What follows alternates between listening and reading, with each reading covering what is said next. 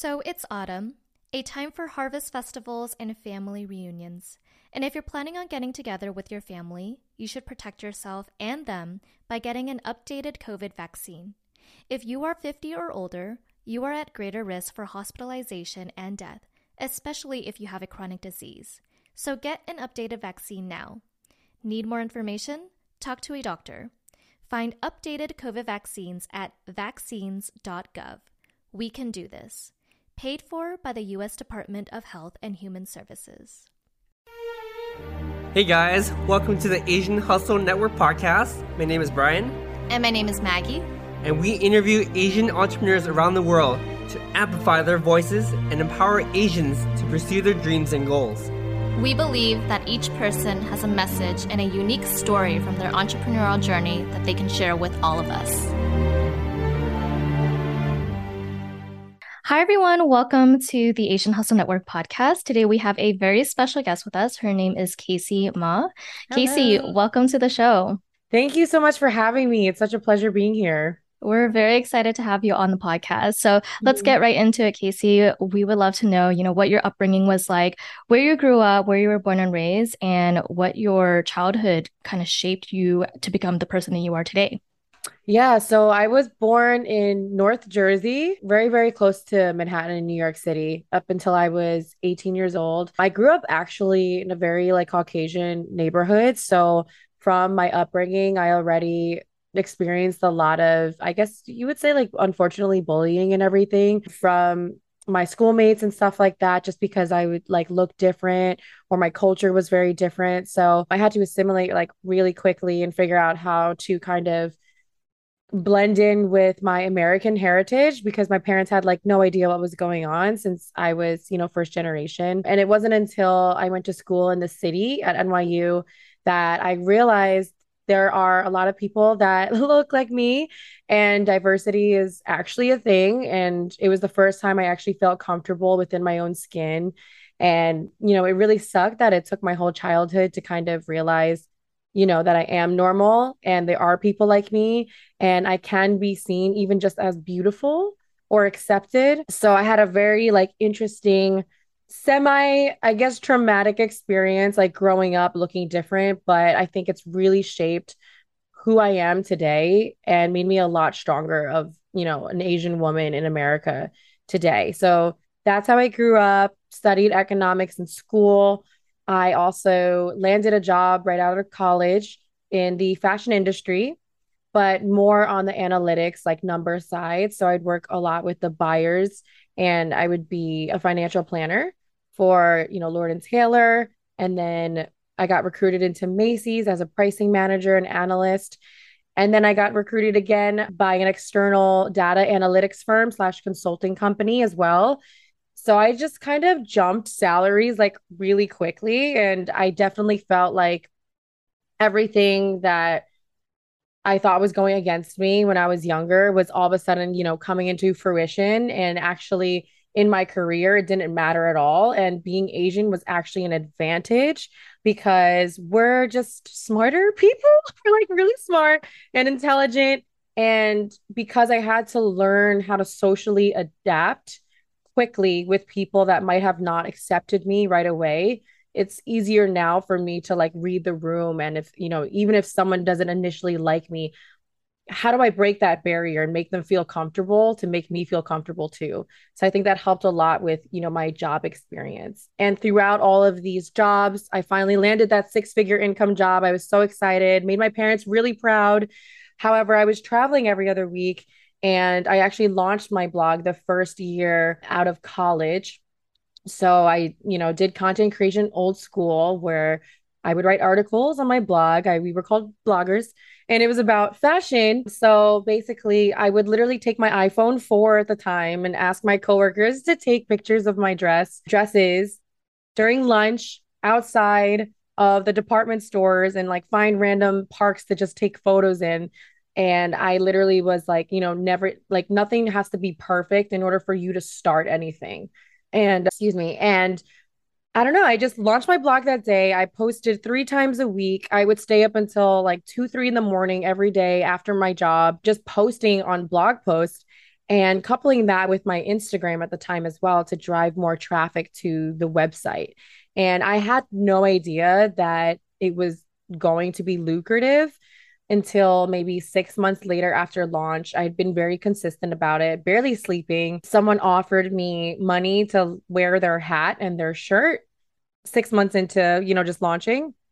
And I was like, oh my goodness, you can make money off of this, you know? It was just such, it was like a shell shock, because I was just doing this because I love to write and I love to take photos and I loved social media at the time. And influencer wasn't even coined a term at that point. So it was back in two thousand fifteen, like nobody knew what that was. So it was really confusing as to why people were paying me to wear stuff when I, I wasn't even that big or anything like that. So I just kept up with it, was being consistent, started going to New York Fashion Week every single season. So I became really, really big in like the New York, you know, fashion industry of like influencers. Two years later, the influencer term came around. A lot of people started flooding the industry. The market load was getting like very heavy. I started hiring like assistants, photographers, videographers, people that would help me run my newsletter, publish my YouTube videos, edit my videos, basically like follow me around New York City and New Jersey to like take photos and help me kind of put everything together. So it was, it was really like a full blown social media agency almost, but like for myself. So anyway, I was running that like, you know, it was a business, but instead of the product being an actual physical, tangible product, it was me. And, you know, as an Asian American, like we're not really taught to kind of like brag about ourselves, if that makes sense. So it was like really weird that like the spotlight was on me and I was still trying to be humble as much as possible and like write about motivational stories and like growing up and how that it kind of affected me, like my troubles and my struggles. So I still tried to keep as grounded as possible. And I think a lot of that has helped me keep the humility that I have within this industry, is that, you know, I came from where the influencer industry was not a big thing. It wasn't very vain. It was kind of, we posted because creatively, you know, we liked it. You know, we liked writing, we liked photos. There was not really a thing such as like clout chasing back then. We really just we're writing to to just do it and publish things and make ourselves happy and fulfilled in a creative way.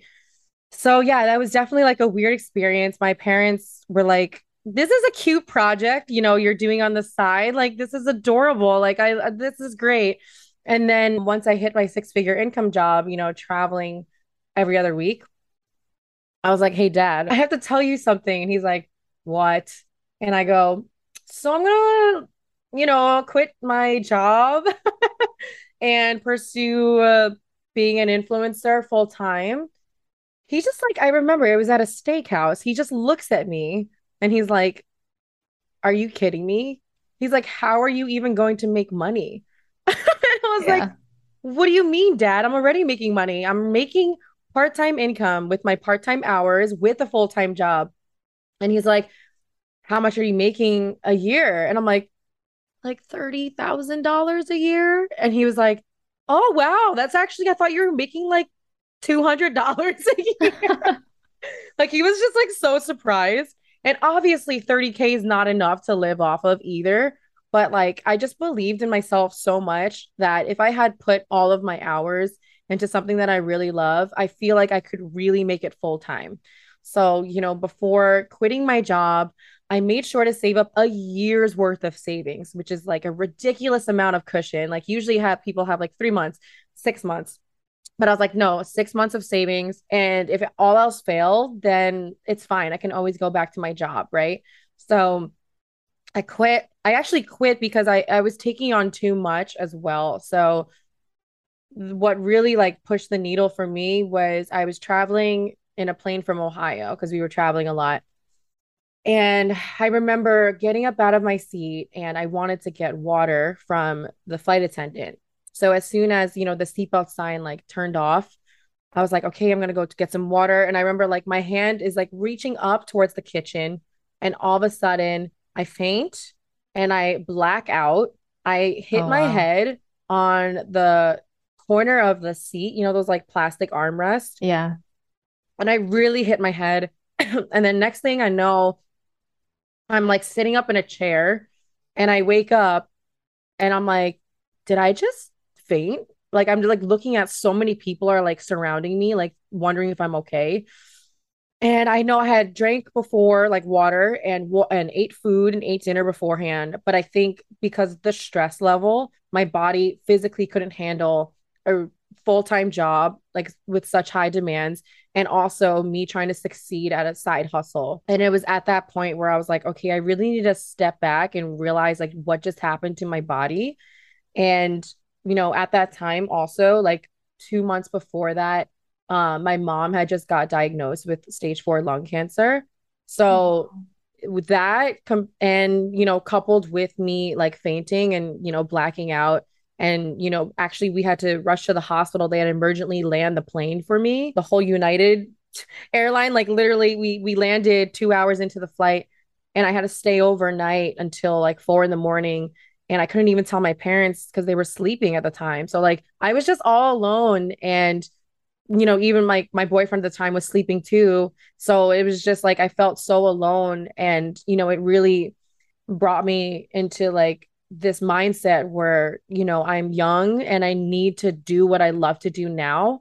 You know, I, you know, with my mom being sick, I wanted to spend more time with her. She also made me realize how life is precious and you never know like when it's going to end. So you might as well just give everything your all and not make your body suffer like that. So, you know, all of that together, it just made me really want to pursue, you know, my dreams. So that was, that's basically like a really long story about like how I came to be, you know, like where I am for at least content creation. So that's why I decided, you know, to pursue that route. Yeah. Well, first of all, I'm so sorry to hear what happened with your mother. Uh, I mean, you. That must have been such a heartbreaking time for you, especially when you were juggling both your job and being a content creator full time and doing both of those things. And with, you know, health issues with, you know, people in your family, that just weighs down on you so, so much. And it, it just goes to show, like, if there's just so much on your on your plate, you know, all that burden on your shoulders, we get burnt out. You know, we get burnt out so easily. And that's why you probably fainted. That's probably why you fainted on that on that plane. And I'm so glad to hear that you're okay now. Me too. But that is such an amazing story, Casey. Like, there's so much to break down there. And I was just going to ask, like, what year you started content creation? You said it was two thousand fifteen. Mm-hmm. And you're right. At that time, like, no one knew what an influencer was. Like, no one really knew that you can make money off social media. And people were just posting on Instagram just to post on Instagram, like posting their food pics and posting food like, yeah, yeah selfies, like exactly. It was like your jewelry, like it was yeah. like lame stuff. Yeah, exactly. Like very, very basic stuff, everyday kind of stuff. But like no one really took it seriously to the point where they knew, oh, I could possibly be making money off this. So for you to actually, you know, kind of think a couple steps ahead of everyone else. And mm-hmm. even if you knew, even if you didn't know that you can make a lot of money off of it, but you still went at it and kept at it, it just goes to show like that perseverance, you know, like maybe this will be something in the end. Mm-hmm. And it really did become something in the end. And it's yeah. just so amazing to see. I know that you were juggling both your job and content creation. Did you always have like this entrepreneurial mindset? Like, did you grow up thinking you were going to become an entrepreneur, or was it something like that just came out of nowhere because you started content creation? Because, you know, working your nine to five, it is, you know, everyone always says like, if you don't come from an entrepreneurial background, it's really hard to see like that entrepreneurial mindset or have that entrepreneurial entrepreneurial mindset. So I want to hear from your perspective, like, did you always know that you were going to become an entrepreneur? Yes, actually, when I, when I was a kid, I, I mean, it probably helped because my dad is also an entrepreneur as well. So he actually wanted us to all have like a stable job because I know he said he struggled so much to launch his business. And he obviously wants the best for, for us and to have a stable job. But like within myself, I knew I always wanted to start something of my own. And I knew I wanted it to be in fashion. So hence the fashion blogging, which is what I started in. And originally, I actually bought my domain. My company is called the StyleRight L L C. And under that company, I was going to actually curate local designers and boutiques and sell them via a storefront online. So it was going to be like very similar to Ideeli or Gilt, but less about flash sales and more about promoting local businesses. And that was the domain I originally got, and it was on Shopify. And then I realized, you know, even though I landed these meetings and was able to talk to these store owners and they really loved the idea, I couldn't leave my job in the middle of the day to negotiate these meetings for three hours, you know?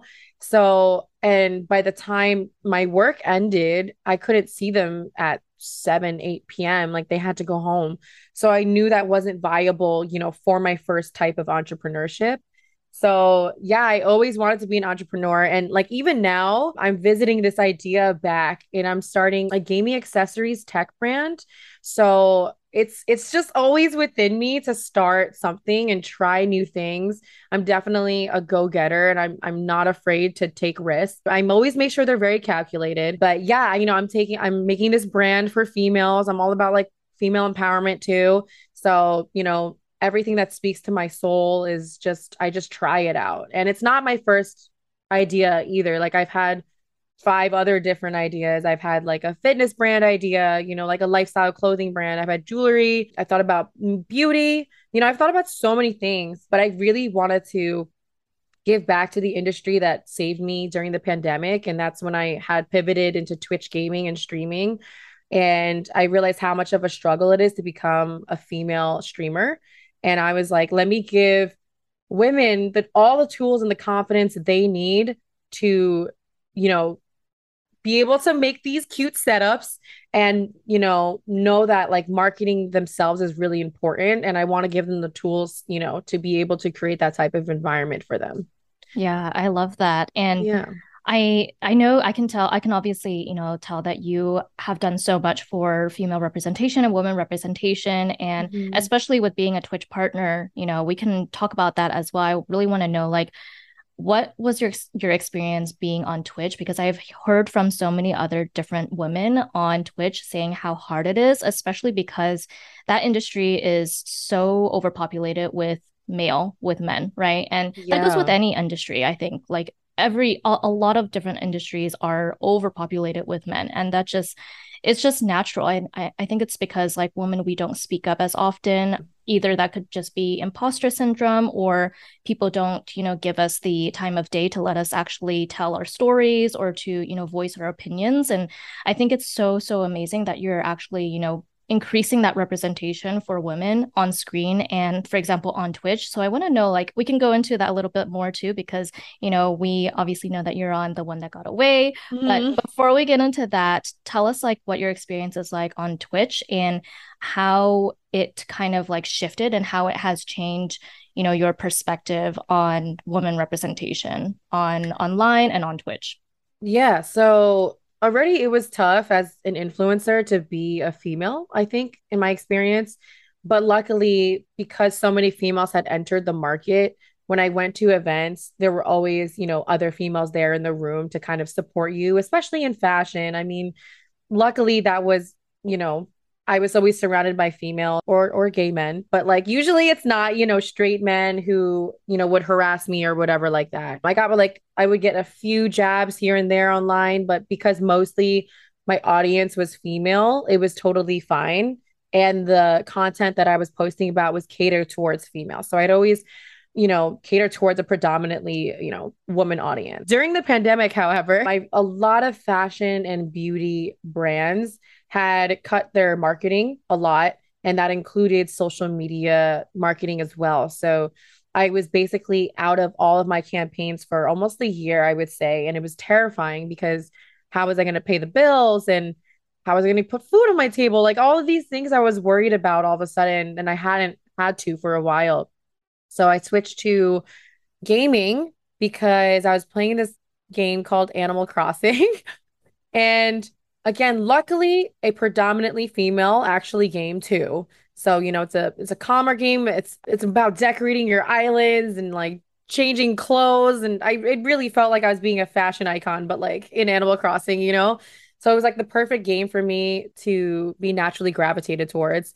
I actually wasn't even a gamer before then, but I picked it up because I was just like so sad and depressed about my life. And I was like, what do I do with my life? I have no campaigns. I have no work. I have no gigs. And I was like, let me just take my stress out on this game.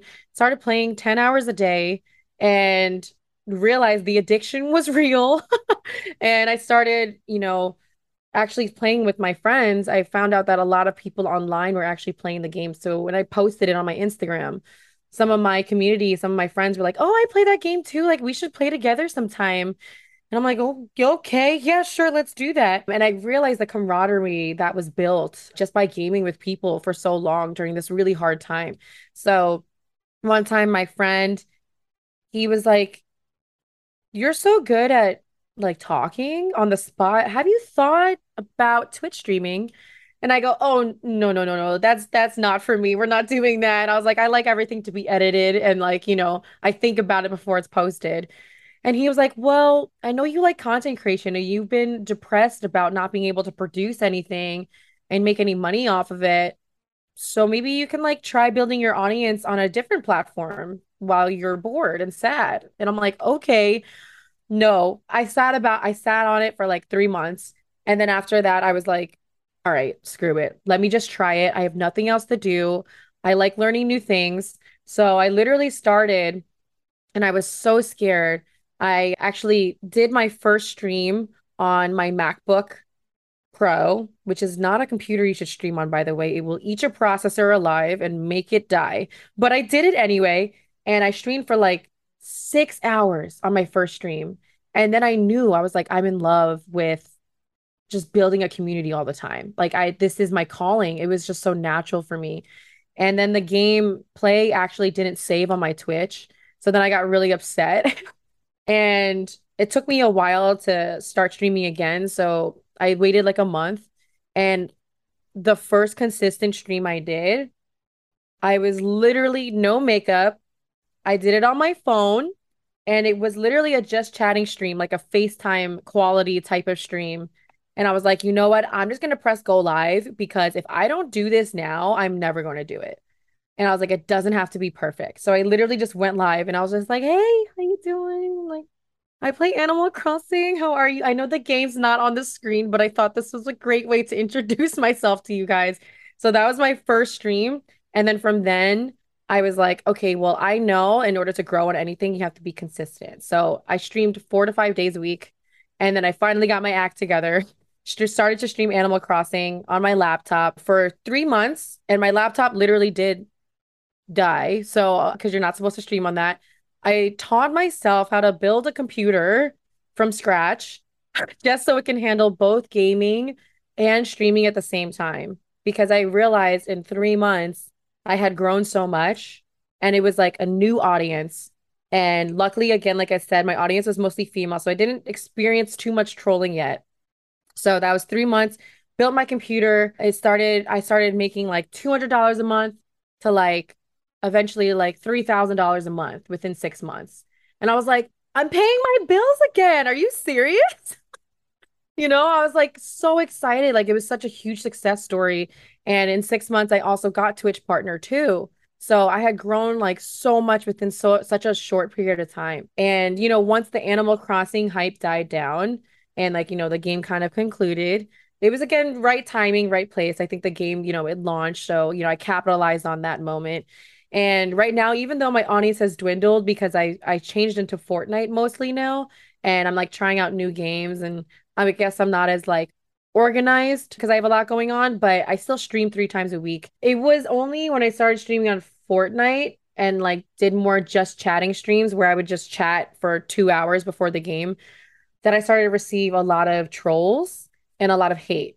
So I swear, like, people just see a female on screen, especially if she's a minority, and they will say like very sexist things or things about me being Asian. Like, it was, it was terrible. Like, it, they would just be like, oh my God, open your eyes. Or, you know, things like, why are you streaming on here? Like, this is for boys, or this is for men. You don't know what you're doing here. So I'd get a lot of, you know, hateful messages like that.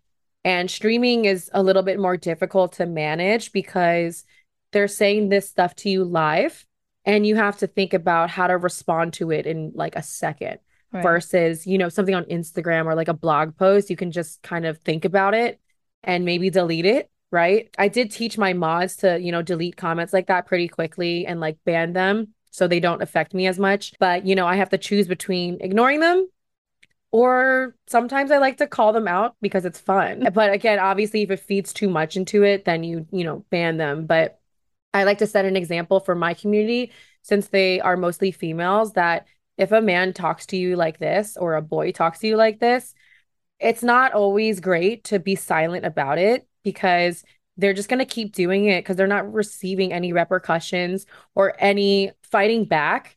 And I'm definitely a person where I'm like, like, hey, why did you feel like you needed to bring your trauma into my community?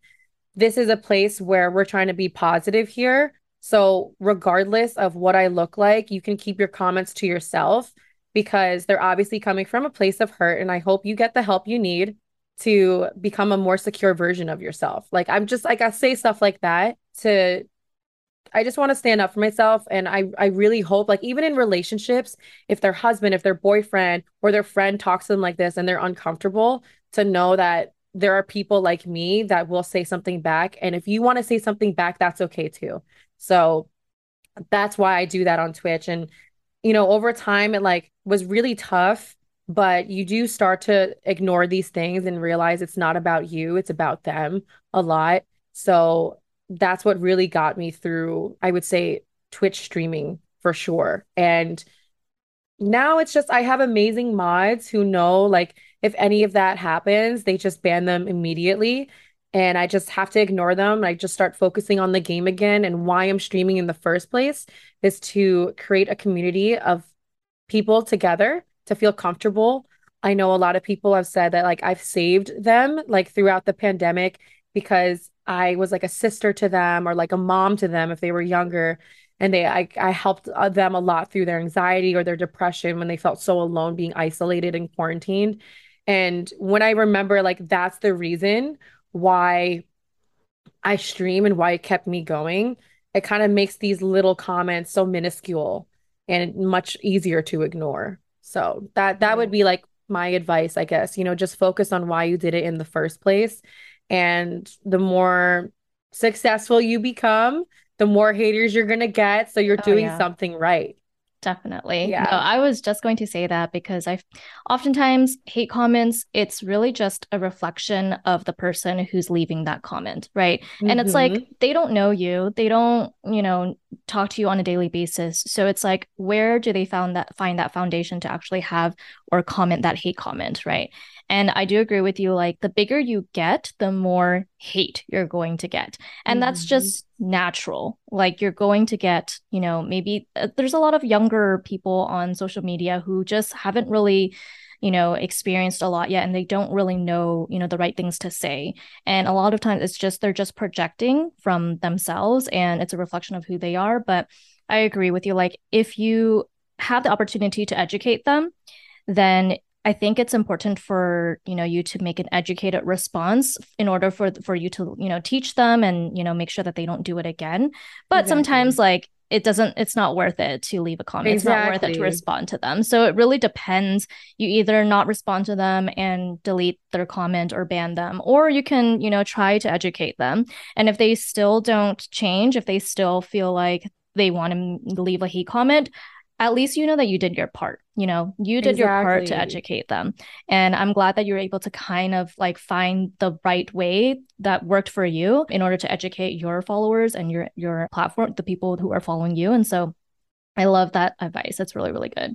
Mm-hmm. Um, yeah. And so, I mean, you've done so much, and it's just amazing to see how fast you've grown. And I just wanted to circle back on the fact that, you know, you just had your iPhone out, you didn't even have your makeup on. Oftentimes, like, the ones that are like super laid back are the ones that do really well. And that yeah. goes for like TikTok too. Like, I feel like people are so like honed in on making their content perfect that they spend so much time perfecting it. Oh, it has to be perfect. I have to edit it. I have to make sure the sound is good.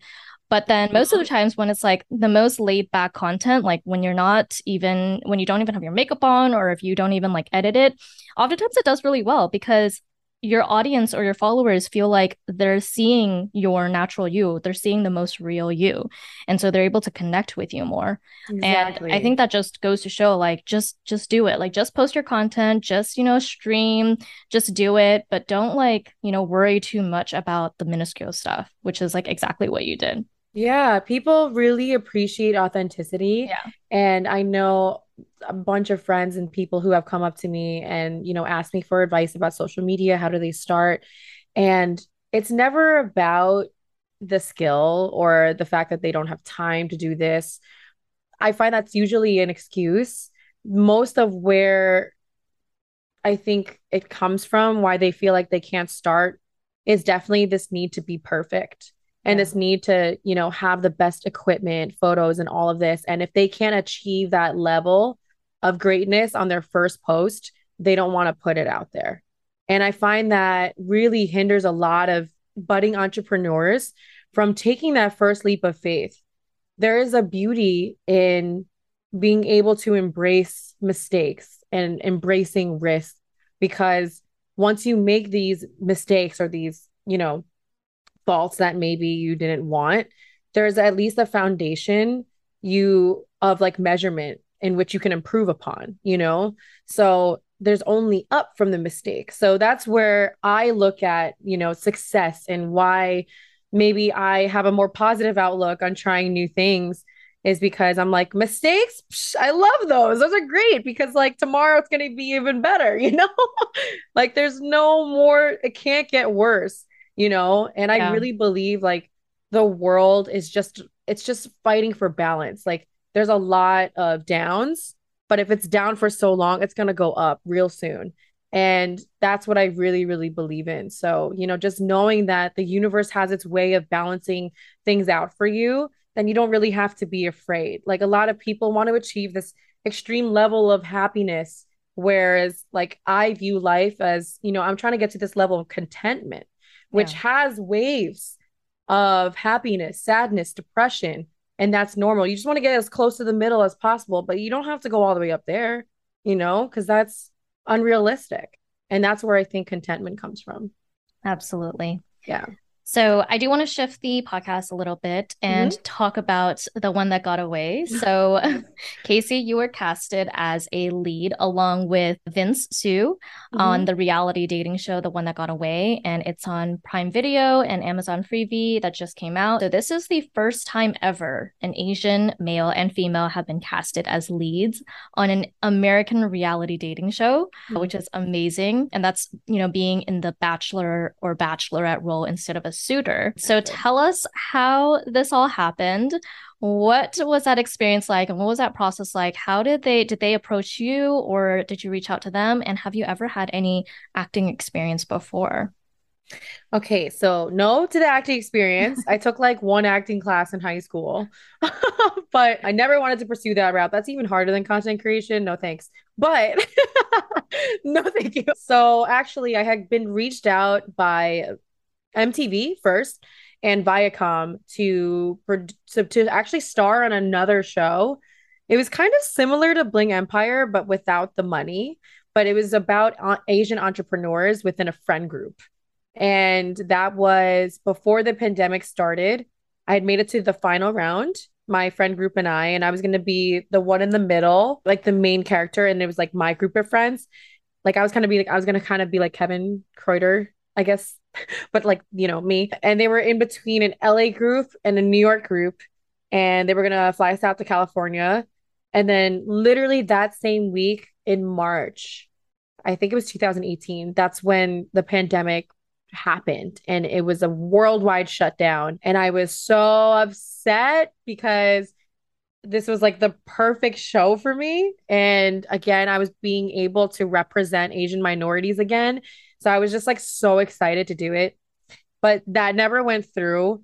So the casting recruiter was, you know, saying that they'll keep me in mind for future opportunities. And honestly, I didn't really think much of it because, you know, everyone who's ever applied for a job, you hear that all the time. Like, this is not a good fit at this moment, but we'll keep your resume on file for future opportunities. And then you like never hear back from them. So that really, I really thought I was never going to hear back from them ever. Fast forward two years later, I actually had just ended my seven and a half year relationship, actually. And that's when The One That Got Away casting producers reached out to me. I'd probably been about like six months out of the relationship to a year. And they said, we have this opportunity where you will get to date people from your past, whether they went to your school, you were in the voice class together, or it's a mutual friend that you know. And I was like, you're kidding me. This is perfect because I've always been such a monogamous type of relationship person. I've always been in relationships. So I never got to date before ever. Like I've only been single for as long as maybe six months.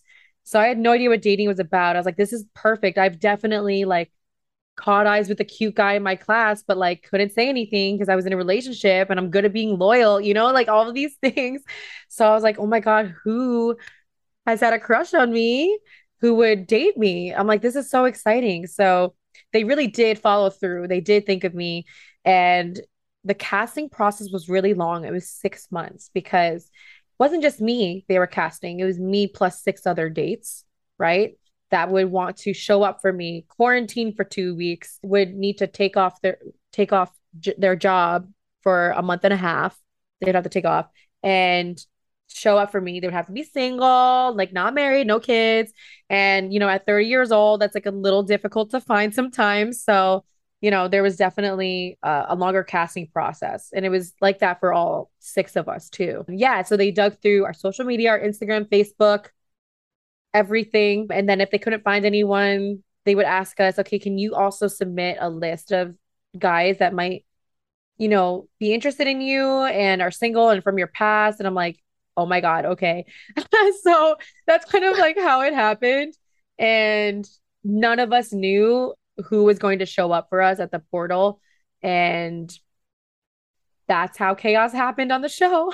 Oh my gosh. That is so crazy. That would be so much pressure for me. I'm like, I don't even know who to name. Like, it was crazy. There was a point where there were like, some guys are falling through because they have jobs and they can't take off. And they were like really good candidates.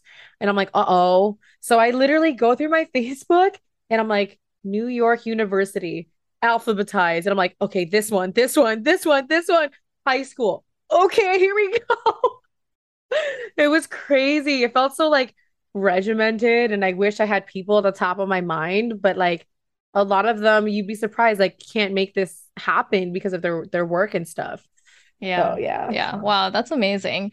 I mean, we're not going to give away too much about the show because we want our listeners to, you know, watch it themselves and find out what happens. But yes, it's just amazing how you and Vince have done so much to, you know, represent Asians on the show. And it, it, I think it's very special because there's a lot of other dating shows that are just only Asians, right? And there's nothing wrong with that. I do love seeing a lot more Asian reality dating shows on Netflix. But mm-hmm. the one thing that's so special about The One That Got Away is that not everyone on this show is Asian. And so it just exemplifies, you know, Asian representation is so important. It's good to see Asians being on the same show as other, you know, ethnicities that are non-Asian. Exactly. So it is really, really ma- amazing to see. What was that one thing that you kind of learned from the reality dating show that, you know, you could take away from you just in, re- in regards to Asian representation and women representation from the show? You know, really stick to your guns, I would say, is the best lesson I've learned, and really know who you are.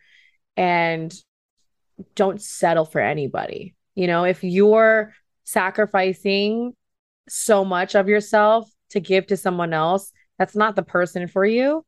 Even though this person will show how much they adore you or they're being a gentleman and they're doing all the right things, if they're not uplifting you, if they're not challenging challenging you to become a better person, this this is not a right fit for you. You know, I realized you're not supposed to be in a relationship to fulfill your happiness. You're wanting to be in a relationship or finding that partner to complement your happiness. And I think that's the most important lesson, you know, that I've learned, that I really need to be happy about myself and where I am in life before I can even chip away at that and like share it with someone else. And that other partner should also be thinking the same thing. There's so many codependent relationships out there that are super unhealthy. And you can see in the beginning of the show, I kind of have that. And I'm struggling with like my past self and my past choices in relationships where is if the guy is being an amazing suitor and saying all the right things, I'm like, oh my God, I'm in love, you know, and it would fool me, you know, and it's, that's not who I should be picking to share with, you know, in my life. So now I'm like extremely more selective in who would possibly be like my next boyfriend, because I would hopefully want them to be my husband too. So I definitely want them to, you know, not only say the right things, but do the right things and show me that, you know, they really do appreciate and value me and want me to grow individually too. Yeah, spot on. And that can go for relationships, business partners, like your community, everything, everything. friendships, yeah. like friendships. Oh my God. Right. And it's so yeah. easy for, you know, a lot of people to kind of have this, you know, I don't know, face or mask to, you know, try to show that they're like the best person. But, you know, you have to make sure that their values align with yours. And, you know, this could go for your girlfriend, boyfriend, whatever, business partner, friend, whatever it may be. Like, I think that's a really, really good lesson and advice that you gave. You know, just make sure that that person has your best interests and vice versa, right? Because there's a lot of people who might not have that for you. Exactly. Yeah. And I've also like learned how to put even like friendships in different categories almost. It's like, okay, so here are the friends that I can share everything with, my soul, my heart, my everything. And then here are friends that are like, you know, maybe they're more acquaintances or like business professionals, and we can keep friendly like that. And there's people that you don't really get along with, and maybe you'll just see them when you see them, right? And then there's people obviously you really don't like, which hopefully is not that many. So it's like, when you meet someone, it's almost like you have to put them in these four different categories. And it's a really interesting process. Like I'm learning as an adult that like, I used to put everyone in the first category, like let's share everything with them. Like I want to be best friends with everyone, but I realized like not everyone wants that. And it can hurt you if you put too much of like your heart on your sleeve, like in that way. So I've definitely been learning that through, through friendships too. Yeah, absolutely. So Casey, what's next for you in, let's say, the next five years? What do you have planned for yourself? And do you have anything that you'd like to share with the audience? Yeah. So basically, like on my Twitch streams, I'm doing some sort of, I guess, like a talk show soon, like setup where I'm going to be inviting other entrepreneurs. I'm going to like favor the Asian people, but like, you know, I'm not just going to do that, but you know, like uplifting entrepreneurs and content creators and being able to tell their story is something that I really want to do and like give back. And also, again, my, my gaming tech brand as well. I'm hoping that in five years, it should launch by then. And I'm hoping that it's, you know, successful. And yeah, I don't know, maybe, maybe I'll make another T V appearance, hopefully not a dating show. Maybe something else that's more focused on like either my life or my entrepreneurship, you know, something that's also uplifting, but, you know, in a, in a different way. And then hopefully in five years, I'm like married as well. So all of these, these good things, like, you know, hopefully you'll be able to expect and see from me in five years. Yay. We can't wait. And I know for sure those things are all going to happen. Thank so, you. Yeah, of course. Casey, we have one last question for you. Mm-hmm. And that is, if you could give one advice to someone who is trying to find their voice and trying to, you know, represent themselves, whether they be, you know, Asian or any other minority group, or as a woman even, what would that one advice be? I would say, don't be afraid to stand up for yourself. You know, know your value, know your worth. Make sure people know that. Don't shove it in their face and say like, I'm the best, but show it through your actions and really exude that confidence that you have. The world is full of haters. You cannot stop them, but like, don't let that stop you from being the best person you are, you know? Yeah. Love that yeah. advice. Thank you so much Thanks, for that. Of course. So where can our listeners find out more about you online and The One That Got Away? So you can watch The One That Got Away. It's streaming on Amazon Prime and on Amazon Freevee, which is a free service. So even if you don't have Prime, you can watch it as well. And I'm Casey Ma on all socials, Instagram, TikTok, YouTube, and Twitch. You'll actually be able to talk to me live on Twitch, so that's really cool. And on Twitter, Casey Ma with two underscores. I don't know who took my name, but someone did. Awesome. We'll leave all of that in our show notes of this episode. Casey, thank you so much Perfect. for sharing your story with us. It was amazing having you on our show today. Thank you so much for having me. Hey guys, we hope you enjoyed this episode. Please subscribe to the show. We would like to get to the top ten on iTunes, so be sure to leave us a five-star review. We release an episode every single Wednesday, so stay tuned. Thank you guys so much.